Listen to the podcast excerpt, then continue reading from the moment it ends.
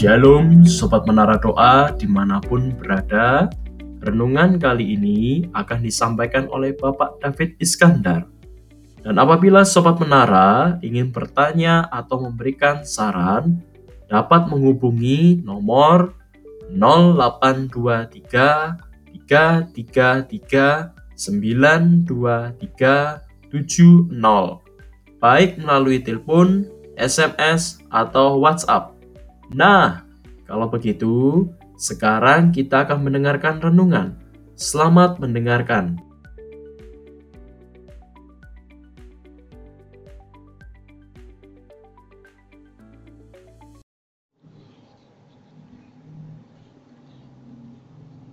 Shalom, Sobat Menara Doa yang dikasih Bapa. Selamat berjumpa kembali pada edisi yang ketujuh ini. Firman Tuhan dengan judul Dosa itu hidup dan menjalar. Sebelum kita sharing bersama-sama, saudara-saudara, marilah kita tundukkan kepala kita, kita berdoa. Bapa yang kami sembah dalam nama Tuhan Yesus Kristus. Sebelum kami menyampaikan kehendakmu ya Bapa, kiranya engkau urapi kami hambamu Bapa. Demikian juga yang mendengar firmanmu Bapa, kau urapi juga mereka sehingga firman yang kami terima pada hari ini mampu kami simpan dalam hati kami. Dan juga mampu kami melakukan dengan setia. Dengan tidak menyimpang ke kanan ke kiri. Dari segala ketetapan dan hukum dan peraturan Bapa. Di dalam nama Tuhan Yesus kami berdoa. Haleluya. Amin.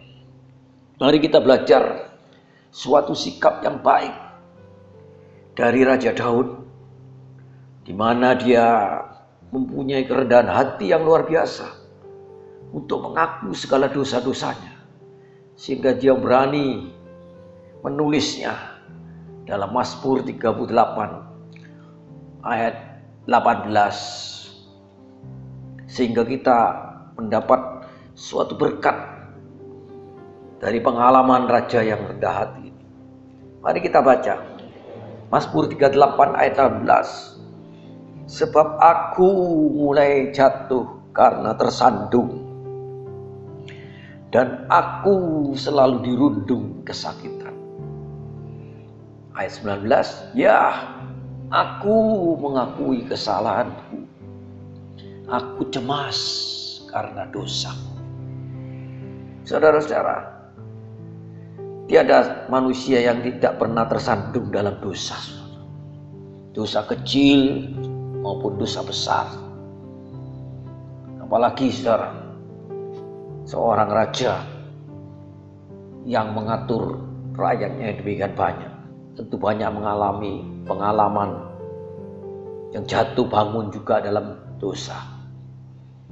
Tapi melalui Mazmur ini, Daud berkata, sejak mulai jatuh tersandung dalam suatu kesalahan, tersandung dalam dosa, dikatakan aku selalu dirundung kesakitan. Mengapa demikian?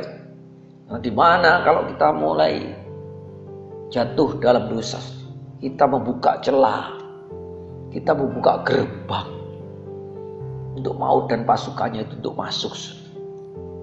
Sehingga apa yang dialami Daud dikatakan ayat 19, aku cemas karena dosaku. Kenapa cemas?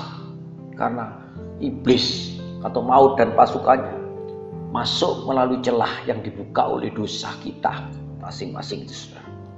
Sehingga apa? Begitu kita tidak mengalami tersandung dalam dosa. Maut dan pasukannya masuk membawa masalah membawa sakit penyakit, membawa kecemasan, membawa kebimbangan, maka perlu kita mengaku kesalahan kita. Kita minta ampun pada Bapak. Sehingga celah itu tertutup.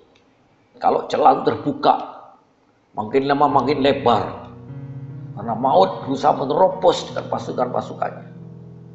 Seakan-akan dia bergerak si maut itu dia menunggangi kuda yang namanya dosa. Karena itu saudara, mari melalui dosa kecil atau dosa besar yang kita lakukan, kita selalu harus mengadakan pemberesan setiap hari. Kadang-kadang kita berpikir, oh itu cuma dosa kecil. Tidak ada apa-apanya. Jangan lupa, hal yang besar bisa dilakukan kalau kita melakukan perkara yang kecil. Dari hal yang kecil, kesalahan yang kecil, dia akan menerobos, menerobos, menerobos sehingga menjadi celah yang besar.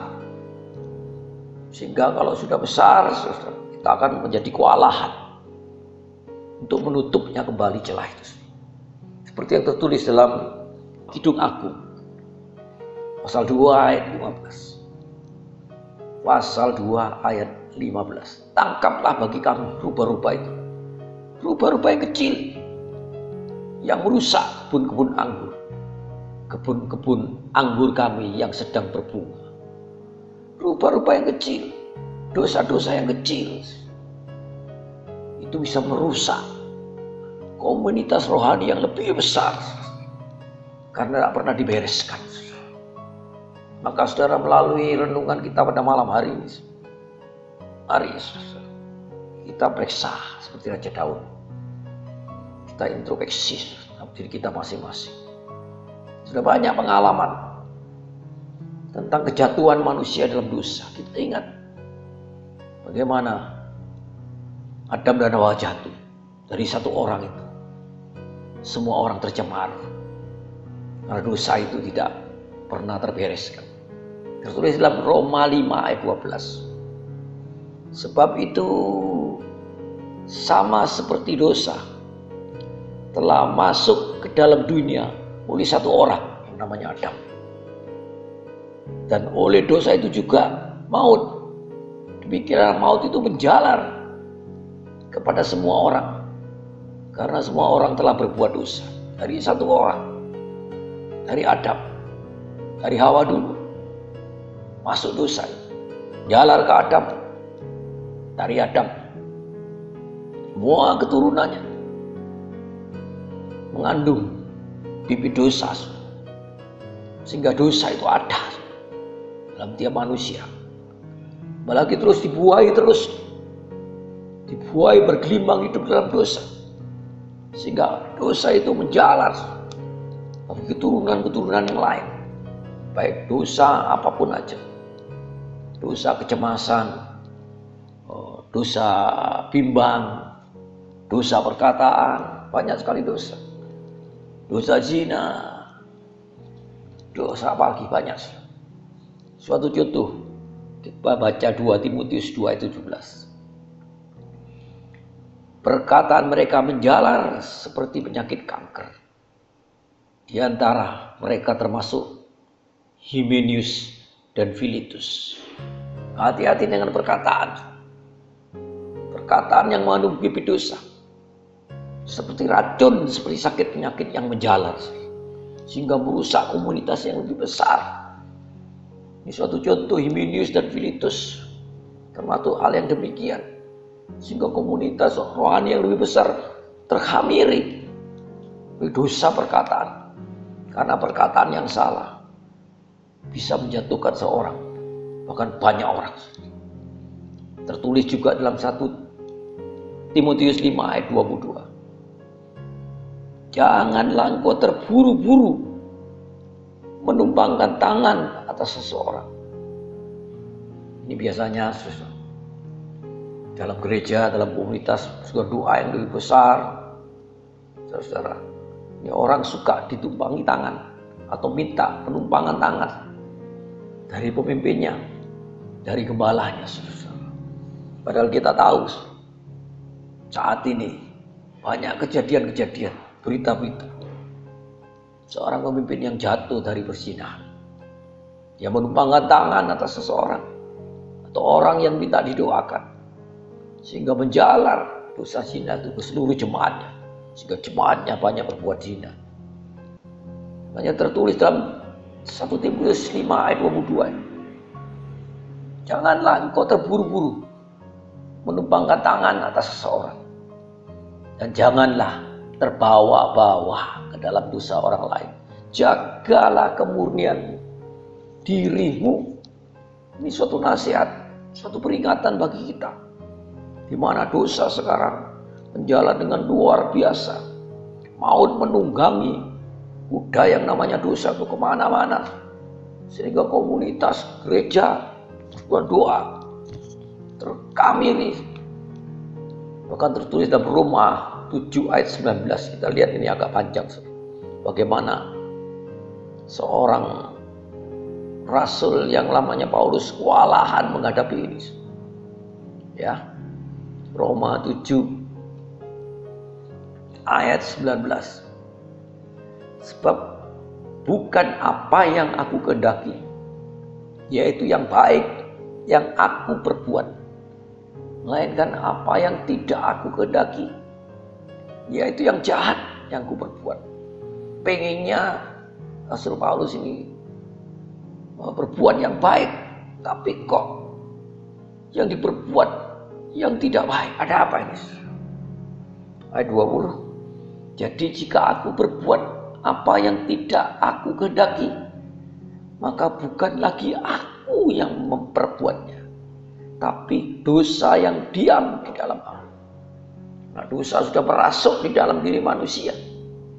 Ini yang bergerak, yang menguasai, sehingga berbuat apa yang tidak dia inginkan. Itu perbuatan-perbuatan yang jahat. Ayat 21. Demikianlah aku dapati hukum ini. Jika aku mengendaki berbuat apa yang baik, yang jahat itu ada padaku.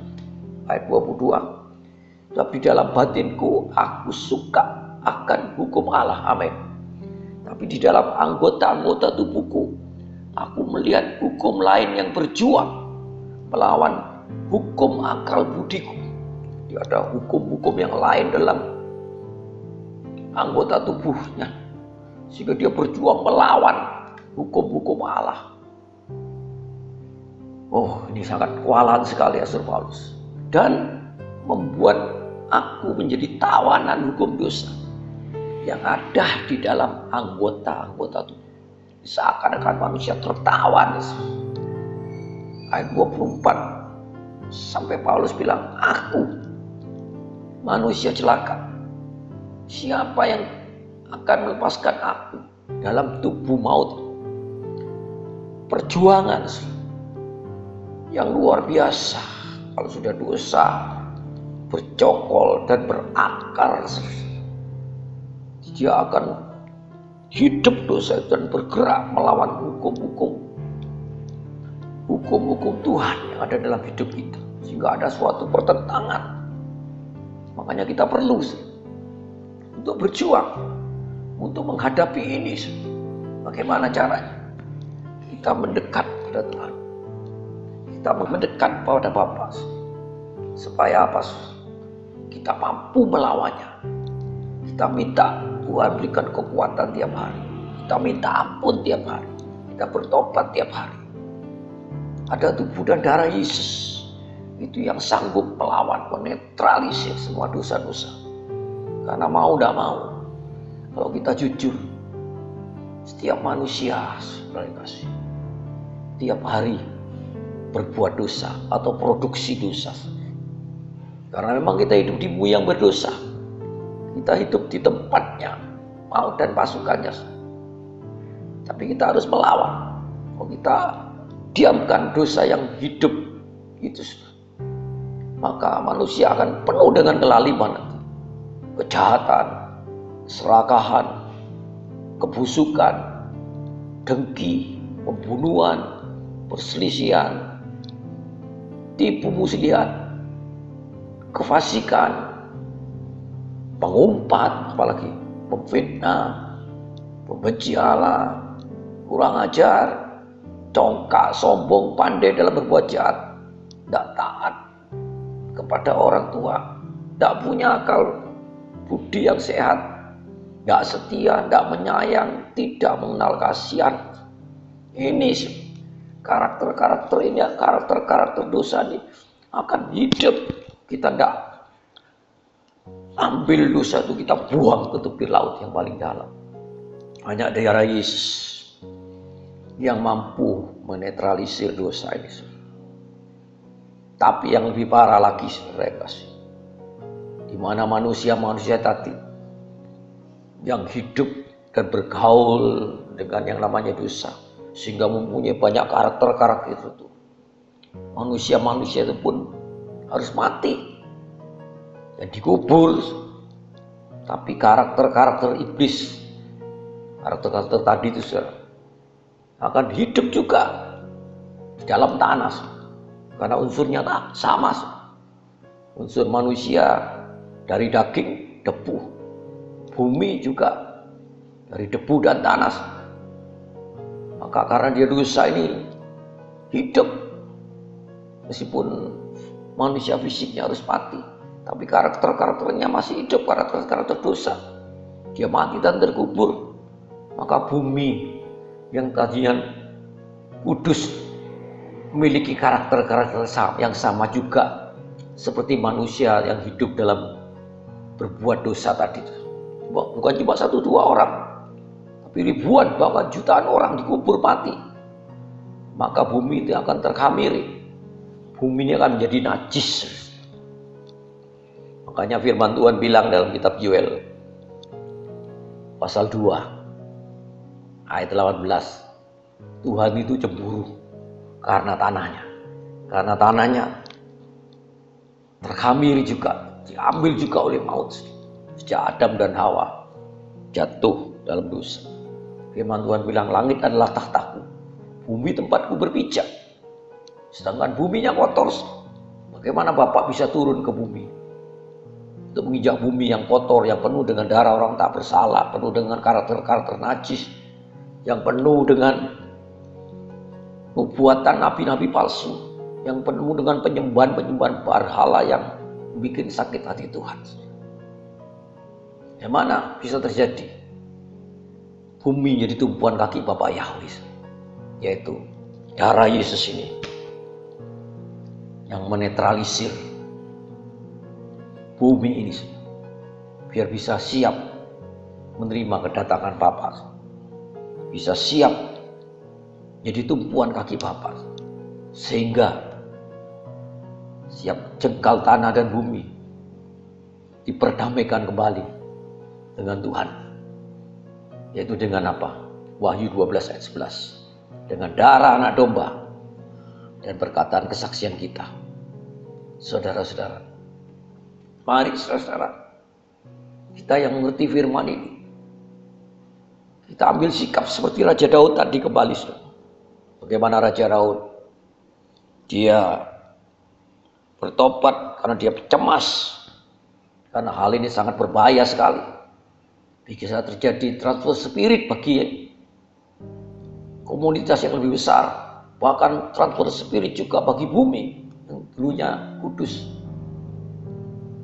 maka dia bertobat setiap hari saya percaya demikian juga kita kita tiap hari kita minta ampun pada Tuhan memang roh penurut tapi daging ini lemah apalagi kita hidup tempat musuh yaitu iblis dan pasukannya. Perlu kita mendekatkan diri kepada Tuhan.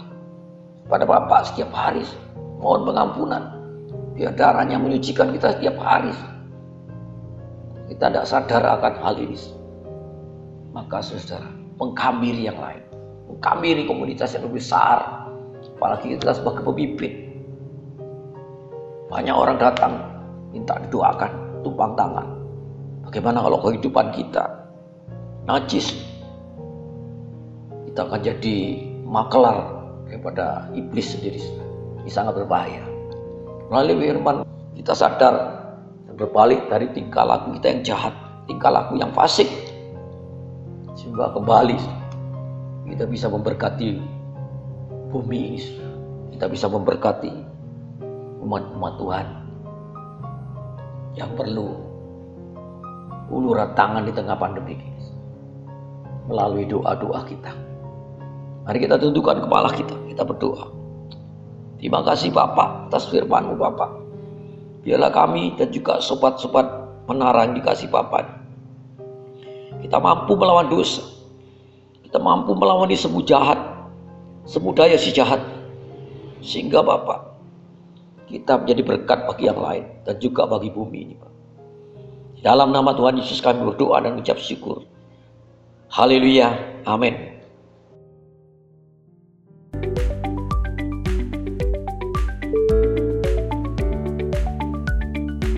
Terima kasih Sobat Menara Doa yang telah mendengarkan renungan kami. Apabila Sobat Menara ingin bertanya atau memberikan saran, dapat menghubungi nomor 0823 333 923 70 baik melalui telepon, SMS, atau WhatsApp. Oke, Sobat Menara, sampai bertemu kembali di podcast selanjutnya. Tuhan Yesus memberkati.